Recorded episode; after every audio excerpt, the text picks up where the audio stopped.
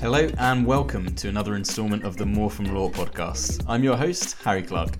This episode features Gordon Chung, a fellow future trainee solicitor at Baker McKenzie and creator of resources for aspiring lawyers and commercial solicitors. In this episode, Gordon and I discuss our application journey, why we applied to Baker McKenzie, as well as some lessons that we've learned throughout the application process. Let's get into it.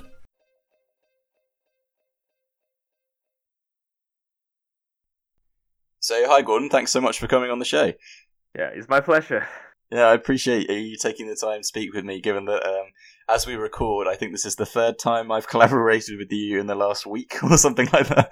Yeah, um, I saw you pretty often recently. Yeah, yeah. So uh, yeah, you're clearly not yet sick of talking to me, but yeah, I'm not. Not. We've obviously done a few things in the past, and I'm hoping that we'll be able to talk about some of those things today and to give a bit of an insight as to how we've gotten to this point. But before we do that, a nice little icebreaker question I'd like to ask. Um, for those of you uh, listeners, sort of who haven't had the opportunity to read your content or know much about you, what was your sort of reason for wanting to join the legal profession, and what's your sort of background today? Well, basically, uh, for the reason why I joined the legal profession, it could be a really long story as well because like uh, yeah but because uh, it dates back to you know the time when i studied in hong kong because like when i was in high school it's probably like you you got you gotta choose like you know a profession that you really want to work mm. in but at that moment you probably didn't really know what you want to do in life for me it's like mm. i was really interested in economics when i was in high school and also I was uh, pretty interested in writing or English in general. So I feel like law is kind of like the middle ground like it's not too mm. logical like mathematics, but also not too artistic like English or lit, uh, literature, arts, for etc. So I think law would be a good mm-hmm. middle ground. That's why I chose law. And after that, I feel like the legal profession is like really huge discipline. There are so many different like uh, career paths as well, like barristers, solicitors, or even academia, etc.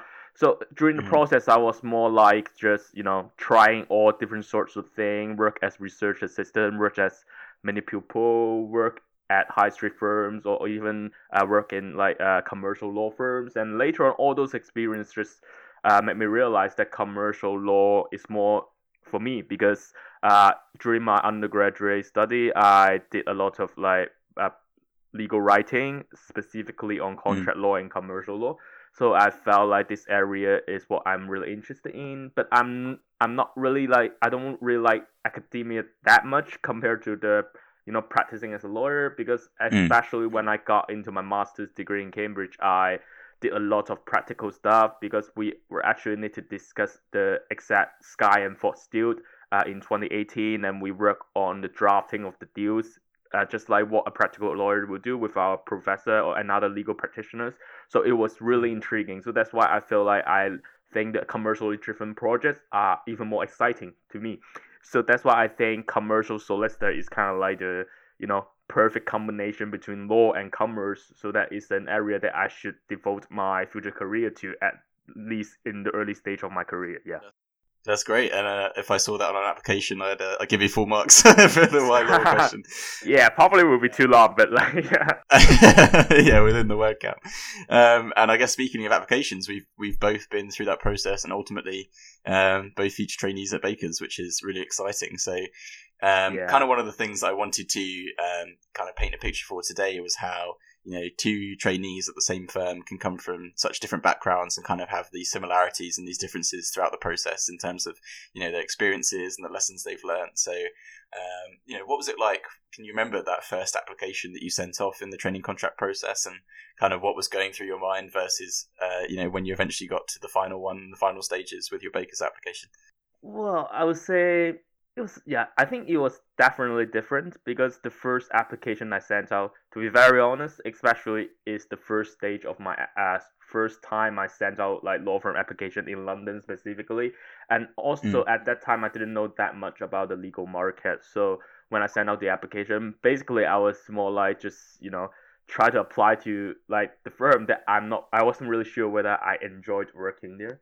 But compared to when I applied to Baker McKenzie, by that time I already like went to almost like 10, 11 open days at different law firms. That was kind of crazy. So like I already mm. kind of have an understanding of the legal market, and I work at some of the city law firms as paralegal for a while as well. Kind of understand the legal market, the workplace environment, and I met a bunch of people from Baker's as well. So I felt like when I applied to Baker, I actually knew that I really wanted to work for a firm like that not only because mm. of in, its global presence or internationality, but also because of the diverse people I actually met in person and the diversity and inclusion that Baker's has been promoting in the past years. So I felt like that was the chance for me to actually got, get into the firm that I really wanted to work for. So I think that's why that was a big difference between you know the first time I applied uh, to a firm and also the time when I applied to Baker specifically. Mm. So you've hinted there in your answer the kind of importance of doing your research and really kind of getting a good understanding of who it is you're applying to and what they're all about. So, you know, a lot of candidates on an application form will always have that question when they're applying to any firm of why this law firm. Um, yeah. What were the kind of biggest steps and tips that you took to try to research firms effectively and understand them better and eventually write a better answer to that kind of question? I know you talked about open days, but what else there did you kind of try to employ? Well, for me, I would say you really need to get to understand how the law firm makes profits or how they actually adopt their strategies to do so mm-hmm. or to attract clients. Because mm-hmm. for us, when we look at different law firms, they basically look the same on paper in terms of the kind of people they're recruiting. Like they would love to have diverse people, or they would love to have a you know people with a good uh, a decent academic uh, performance like 2-1 or like all the things they are looking for are kind of similar so you need to dig deeper in terms of learning about the firm's strategies. And one of the way mm-hmm. when I research for firms, I really love talking about uh, international strategy because that's mm-hmm. also what actually di- distinguishes one firm from another. For example, Baker's McKenzie, uh, Baker McKenzie's they have this uh, Swiss verein model, which mm-hmm. even though there are other firms adopting similar models like Dentons, Norton Rose, Fulbright, etc. But when I apply for Baker McKenzie, I actually uh, talk about this strategy they have been adopting in the past years, and also I even name drop a specific deal that actually do- demonstrates that strategies. I remember I couldn't mm. remember exactly the specific deal uh, I mentioned at that time, but I remember it's a deal. Yeah, it's a deal that I uh, about like a collaboration between the Japanese office and also the London office. And mm. in that particular deal, the clients prefers using Baker McKenzie because Baker McKenzie is able to provide a one-stop shop, uh, given its uh, strong Asian presence and its uh, strong London office as well, so that they can give the clients and handle all the disputes and the contract problems within one roof. So I think those are the things that can demonstrate their strategy in a more specific way and it also shows your interest in the specific areas of law or the deal they are working on as well. So that is one of the way i show my interest uh, at baker mckenzie and uh, do my research. And also i realized for example uh, at that time they uh, have been talking about how they want to combine all the profit pools in different locations in the europe uh, together as well. That also distinguish mm. themselves from other firms that uh, purely adopts a Swiss verein model, which means they the offices they're trying to work more closely and collaboratively rather than as separate offices in all different parts of the world, so that the collaborative culture can be fostered within bakers compared to other firms adopting similar strategy. So I think those things can definitely uh, help you stand out in terms of your understanding of the firms uh, compared to other candidates. And also, I think it's good for you to discuss really more about your interests and also your specific personal journey that make mm. Baker McKenzie suits you the most. Because for me, definitely the fact that I work in different countries. I was originally from Hong Kong, and I work in Hong Kong offices in other at other law firms, and also I tried. I work in uh, like UK as well. I work in Italy as well. All those international experiences contribute to the fact that I'm a diverse person. I get along well with uh, diverse personalities and also I know the work culture of different people from different background. That was uh, that is exactly what most international law firms nowadays, and specifically Baker McKenzie, is looking for, given that one of their application questions is actually about diversity and inclusion. So I think you need to play along that strength and also pitch your uh, experiences to actually cater for the firm's needs and also show that how you will be better. You can be incorporated into the firm's culture perfectly, given your experiences it's really interesting you say that, and uh, you know you've clearly drawn on your own experiences there of working internationally and kind of operating with these different countries and things. And for me, um, I approached the same question, but in a different way, in terms of talking about the kind of pro bono things that I'd done whilst at university, talking to people in my local community, getting involved in societies. I guess it just goes to show there's no real kind of like model perfect answer that you know any yeah, law firm is yeah. looking for in in their in their candidates, but rather taking your experiences and kind of applying them to whatever's been asked of you. Um, and that's a really great example there for the kind of diversity, inclusion, and the international approach that the firm has. Um, I mean, did you did you get have the chance to meet the firm at you know law firms and open days? I know you said that you had the opportunity to attend a few. Was Baker McKenzie one of them? Yeah, I actually went to an open day at Baker McKenzie, and I remember that day I actually met some of like their people are really diverse, and in at the open day you can see like people from different backgrounds and different you know uh, industry even. Some people they are like career changers. So i think that's what intrigued me the most as well because the diversity not only about like whether you're from a different you know demographic like uh, geographically you know difference mm. but also about uh, whether some people are actually from a completely different law law background and they dedicate their career there for several years before joining law at uh, you know commercial law at Baker McKenzie. So I think it's that diversity that really intrigues me, and I yeah I think that's why it's one of those open days that's you know make the most uh, you know like like good impression to me I would say and in fact like you know mm. I went to 10 open days only the water bottle at Baker McKenzie that I have kept it for a really long time as well. That's how, like, even though, yeah, when I attended the training contract uh, interview, I actually still using the water bottle at that moment. But although it didn't really affect my performance anyway, but yeah, just saying.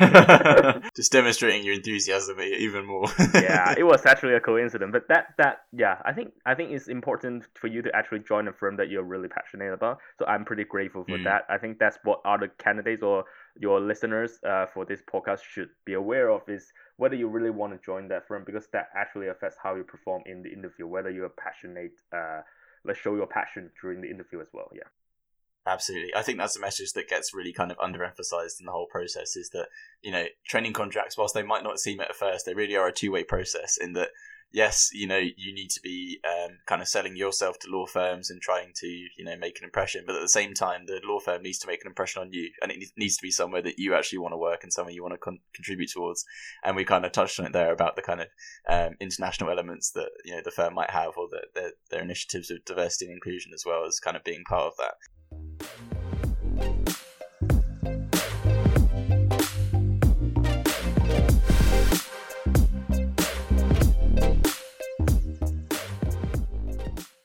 So we've talked a bit about this episode about kind of like your motivations for joining Bakers and kind of like you know what was going into your training contract uh, applications at the time. But um, one of the things I really wanted to ask you about was the fact that you know here we are, two trainees, um, or future trainees at the same firm, but we've come from such different backgrounds, and I think at the same time that shows that we've had sort of really different experiences and really similar experiences at the same time. So, you know, just as a quick question, what were the kind of biggest lessons that you learned throughout the training contract application process that if someone here was listening was looking to apply, you wouldn't want them to make those mistakes again? Well, uh yeah, that's a really good question actually, because there are like actually mm. a bunch of lessons I actually learned from my experiences, and I would say one of those lessons, uh, right now when I really think carefully about the entire journey, I would say mm. is that sometimes it's okay to fail at that particular application that you thought is your dream firm or something, because I feel like uh when I applied uh, for training contracts, for example, during my first round of application, I didn't actually know some firms that much in terms of I just want to get into these prestigious or like really good firms for the reason that like that's what I want to do. I thought that way, so that's why I applied to those firms. And when I felt, I felt like the end of the road, but it wasn't mm. the case at all because right now when I think that uh, if those firms have offered me a training contract, I wouldn't have been happier than now when I got a training contract at a firm that I'm pretty sure that I really want to join. So I think mm. that's the key is when you get rejected by one firm, uh, it's okay because actually something better is gonna come, and this is true. And more often than not, even though that firm is like really your dream firm, you wouldn't lose. Like it's okay to fail at first because you could always apply to that particular firm again. And in the next time, mm. you hmm. may know better about the legal market, know better about the firm. You're even more determined that that firm is your only choice, and you could definitely justify your option better uh, in the next round of application or interview. So I think every mistake is kind of like a blessing to you that you really need to value, and you need to learn from those mistakes all the time so that it will lead you to a better opportunity or offer. Because I remember, and I've been spoken, I've, I've been spoken this all the time actually. Like the first time I did my Watson Glaser test was terrible. I, mm. I was at, uh, for one of those magic circle firms. I, I, I was so frustrated. I didn't even know why I failed a test. I never failed a test before in Asia. just say, but like, yeah, it was just weird. Like, so that, but after the second time and the third time I did the test, I did way better and I kind of knew what to expect. And the fourth time I took the test, I, uh, I start nailing the test. And also for video interview as well. The first time I did it, I didn't know what to say. I, I was very awkward in front of the camera uh, it was mm. pretty like daunting as well. But the second and third time I did it, I did way better. And I remember at Baker McKenzie, like the process is like I Watson Glaser test, video interview, assessment center. But for all those mistakes I make for Watson Glaser test and video interviews, for the first few times when I applied to different firms, I wouldn't have made it that easily at the Watson Glaser test and the video interview at Baker McKenzie. And I completely mm. nailed those two assessments pretty easily because of my previous mistakes and learned from those mistakes. So I think all those past mistakes actually contribute to you like getting the offer that you really want in the future.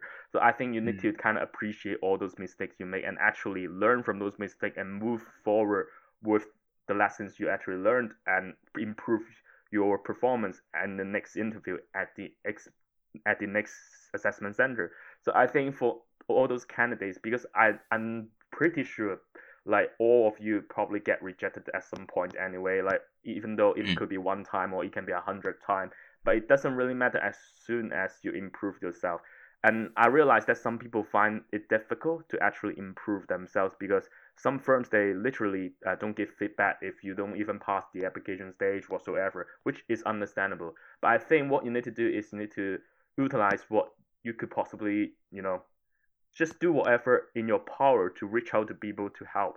I mean, it's mm. yeah, it's true. Like you, when you don't know anyone, you basically you just sit here and you look at your rejection. No one is gonna help you because no one is gonna actively help you anyway that's the case for most mm. people because for me for example as an international international student no one would suddenly like come to me and help me if i didn't ask for help in the first place right so mm. it makes sense so what you need to do is i utilize linkedin for example to reach out to random people 50, almost 50 random people on linkedin and actually a few of them actually read my application and gave me extensive feedback even though they never actually like did similar like, career service or mentoring service to others. They just did that because mm. I was really genuine and I was really I was craving for help from others because due to my position and due to my you know status as an international student.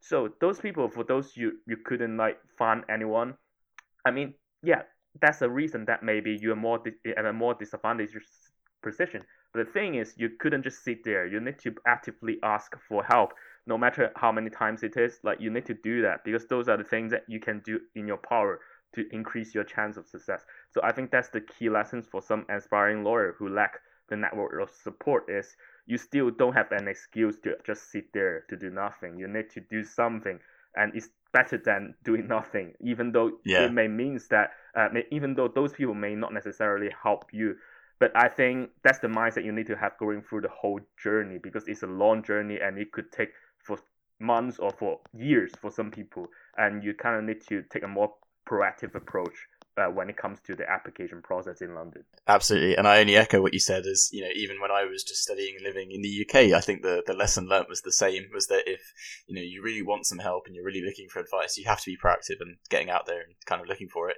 And it was only once I started attending, you know, like firm led events on my campus, or just trying to speak to future trainees, or just reading resources online to try and improve my applications, that funnily enough, my applications actually got better, and I tried to kind of practice my application theory and to you know my writing style and to try and kind of improve what I was saying on paper because um, you know, I think there's a broader lesson in that you could be the best candidate in terms of your application uh, experience and your academics and everything like that. But if you don't convey it in the right way, um, it's going to struggle to come across on paper what you really mean.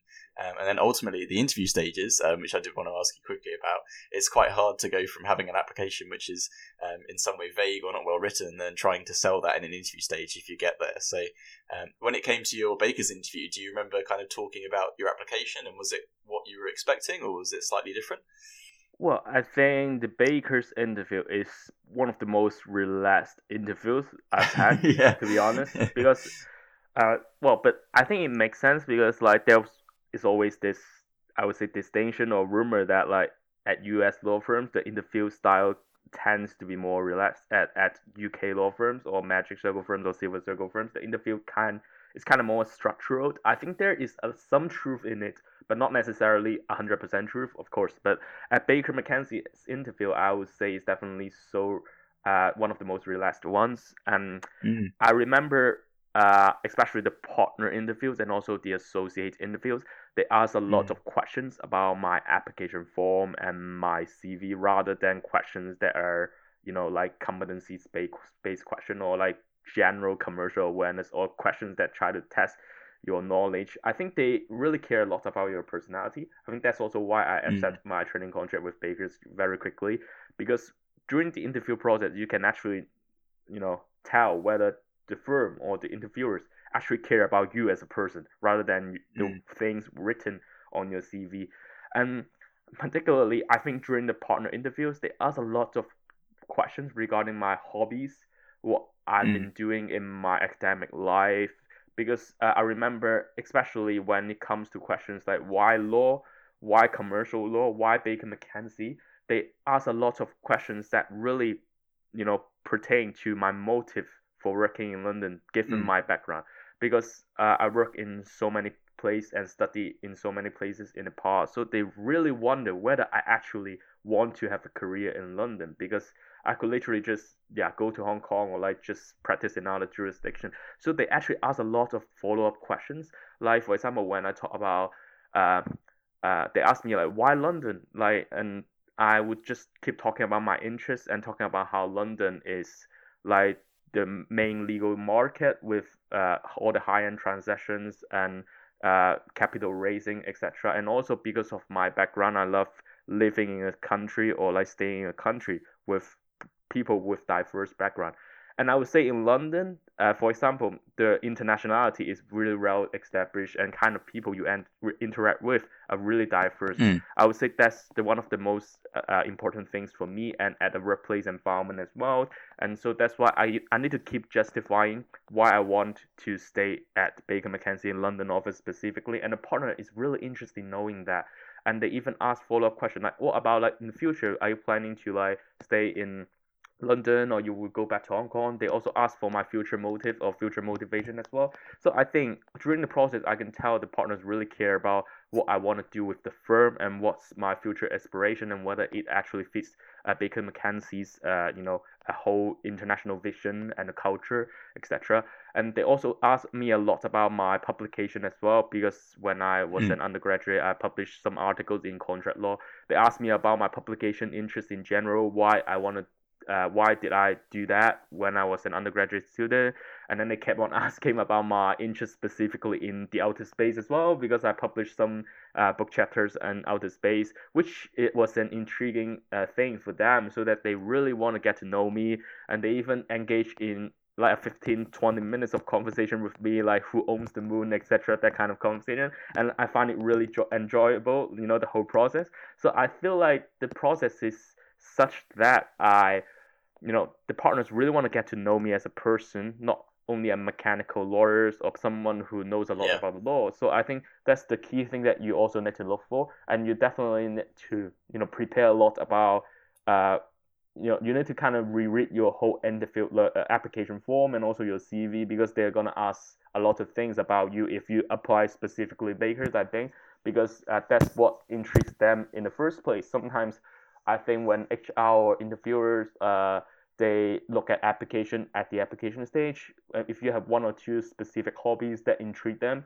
I think that will also make you a pass, like make them feel like you can actually uh, you know, pa- um, get you past the application stage and get into the next stage because they want someone who is genuinely interesting rather than someone who's mm. just good academically, you know, or like have a good grades or like have paralegal whatever experiences because because those experiences basically most of the candidates have that spe- specifically for training contract application direct training contract application because most of the direct training contract applicants they really have substantial experiences. So what really distinguishes you from other candidates is really your personality and how you pre- pitch yourself to the firm.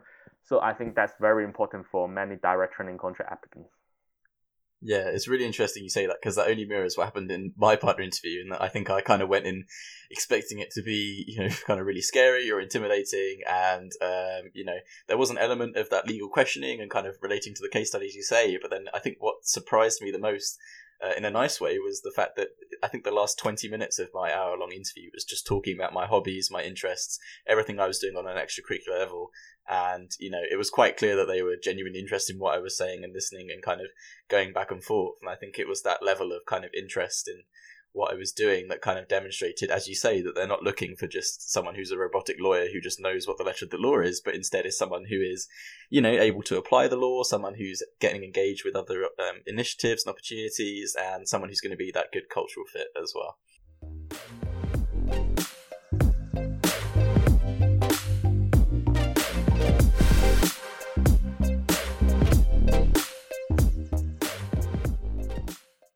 Most of this episode, uh, we haven't actually been able to touch on the fact that you are huge on LinkedIn. oh, oh, thanks, thank you for that, but I, I wouldn't say huge. I think I'm just more active and outspoken about the whole process, so people yeah, they need to know more. Yeah. I wanted to have an opportunity to ask you about your kind of mentoring efforts of things that you've been doing online and in digital space, um, and you know the fact that you've been trying to give back so much to people who are currently going through the process. Uh, when did that all kind of get started, and what was the I guess moment when you kind of thought, oh, there's people listening here, and I can try and you know teach some lessons that I've learned, like we've been talking about. Yeah, I would say I think it traced back to the time when I passed the New York bar or something back in October 2019. I would say like five months ago mm-hmm. or six months ago. I think at that time I just make a post about like how I was really grateful for this year of 2019 because I got the training contract I want and I also worked hard on the New York bar examination and I actually passed the bar within that year, which was amazing mm. for me. So at first I didn't even expect anyone to like read it specifically. It was more like for my personal like you know like like sharing of my like happy moments. So that it's just like a social yeah. media thing for me like at that time honestly. I wasn't expect anything. But like after that post i remember so many people reached out for me for either like training contract application advice and or you know new york bar examination tips etc so i was overwhelmed by all those messages and i was really grateful for their kind words uh, to me as well. So i treat every message really seriously and I try to reply to them with like sufficient information to actually help them with their you know mm. problems as well. Because I was kind of there you know in the past I need a lot I needed a lot of help from people as well and I asked for them and they gave them for me to me for free as well. So I mean why not? I'm I, I, I could just do the same thing to others as well. I mean because like you know before my training contract start I have some free time anyway which I could try to dedicate to a better course you know in terms of helping people so I think that was a good moment so that I kind of start posting uh, fairly frequently. Uh, and I felt like some many people can kind of resonate with my experiences and stories. And I bet that was the majority of the law students uh, because we all kind of you know face rejections, but especially in a social media site like LinkedIn, we see all the mm-hmm. profiles and you know crazy achievements of people in law and we just tend not to talk about our failures or rejections which is mm. kind of sad because the moment when I post those things, the fact that so many people reach out to me and tell me their struggle shows that how how how often you know people actually suppress their feelings of you know the negative emotion so that they actually mm. need to even reach out to me to tell me their struggle because they just don't have the correct way of you know expressing that sort of feeling to other maybe their peers, maybe because they're usually more competitive as a law student, so that they try not to show that side except to their maybe best friends or whatsoever, whosoever. So I think mm. it's just a good thing for me to do that. And what, as soon as I start doing that, and I start doing, I've I've been doing that for the past five months already. And so far, I think the reaction is like 99.9% positive. So that's why I think it's good. So I think it's something that I should try to keep doing. Although I just want to also make clear that I'm definitely not someone who is like so, you know, so experienced in like training contract application or something. I wouldn't say that at all. Mm. I think I'm just one of those who are lucky and fortunate enough to actually make it in the process and get the training contract offer I wanted. So what I've been doing is not to give the perfect or the golden advice to anyone mm. who who aspires to be a lawyer. My only approach is to share my own experience. Some people may agree with this, some people may disagree with it, which is completely completely fine with me. But as long as there's one person who finds my advice or my information useful, I think it's something that is worth celebrating because some people will find it useful and definitely I saw a lot of people who got inspired by my content. I'm really grateful for that. So I think as long as there is a group of audience listening to those stories and actually benefit from them, there's no reason for me to stop doing that. So I think I would try my best to keep doing that to that yeah, just in case like some people may at least benefit from my experience. So I know you've got the LPC coming up in September, and obviously looking to join Bakers in is it March 2021 you are or September? Yeah, yeah, it's March 2021. Yeah. Yeah. How are you feeling about it? Have you got any idea in terms of practice area or even what the LPC is going to be like? Anything like that? What's your sort of future predictions at the moment? Well, honestly, I'm really excited to meet uh, the cohort of my trainees at the LPC and then mm-hmm. join Baker McKenzie uh, as a trainee solicitor. I'm really looking forward to join uh, departments possibly like employment is one of the biggest things in uh, ba- at Bakers as well, and also mm-hmm. corporate and uh, private equity, uh, dispute resolution, etc. I think those areas are what I'm looking for and but always you never know until you actually work in you know those departments. So i'm pretty open yeah. to any other practice area strings as well but i'm really excited for that to be honest. Yeah that's awesome. And the lpc how are you feeling about it? Yeah it would be intense. I mean you're i guess you kind of know right now because yeah. you're working on it but i think it should be a challenge but also a pretty you know good experience because I'm gonna like you know it's a good chance to be equipped with some practical knowledge as a commercial solicitor. So I think mm. I would definitely you know value this experience and see what I can learn from it and to be a better you know like it's a good starting point for me. I think yeah. Yeah, practical is absolutely right, and it's uh, certainly yeah. a different beast from university. But um, I'm definitely. sure you'll get on fine and you'll do really, really well. so, um, just to wrap up, where can people learn, go to learn more about you and to uh, yeah read and view all the content that you've been putting out? Well, definitely, if you guys are interested in my content or some of my personal experience regarding my law journey, you could definitely check it out. On, check me out on LinkedIn, uh, mm-hmm. Gordon Chong, and also I have a YouTube channel, and you could basically search Gordon Chong as well, and you will definitely find some of my videos. And those videos will be helpful for you guys if you apply for training contract or you study for the New York bar exam, or just in general you're in law school and you want to learn some tips on how to do well in law school and I think mm-hmm. those videos will be helpful and definitely uh yeah and also keep an eye on my future like activities on LinkedIn possibly there may be some live stream with you as well Harry so yep. those guys can check it out and I think yeah basically my LinkedIn is definitely the biggest easiest way for you to reach out to me yeah Awesome. Well, thanks so much for coming on the show, Gordon. I, I really, really appreciate it. And thank uh, you for inviting sure me. Our paths will, yeah, our paths will cross again soon enough. Yeah, definitely, and it's my pleasure to be here. And I definitely, I'm sure that people will benefit from this podcast. So keep it up as well, Harry.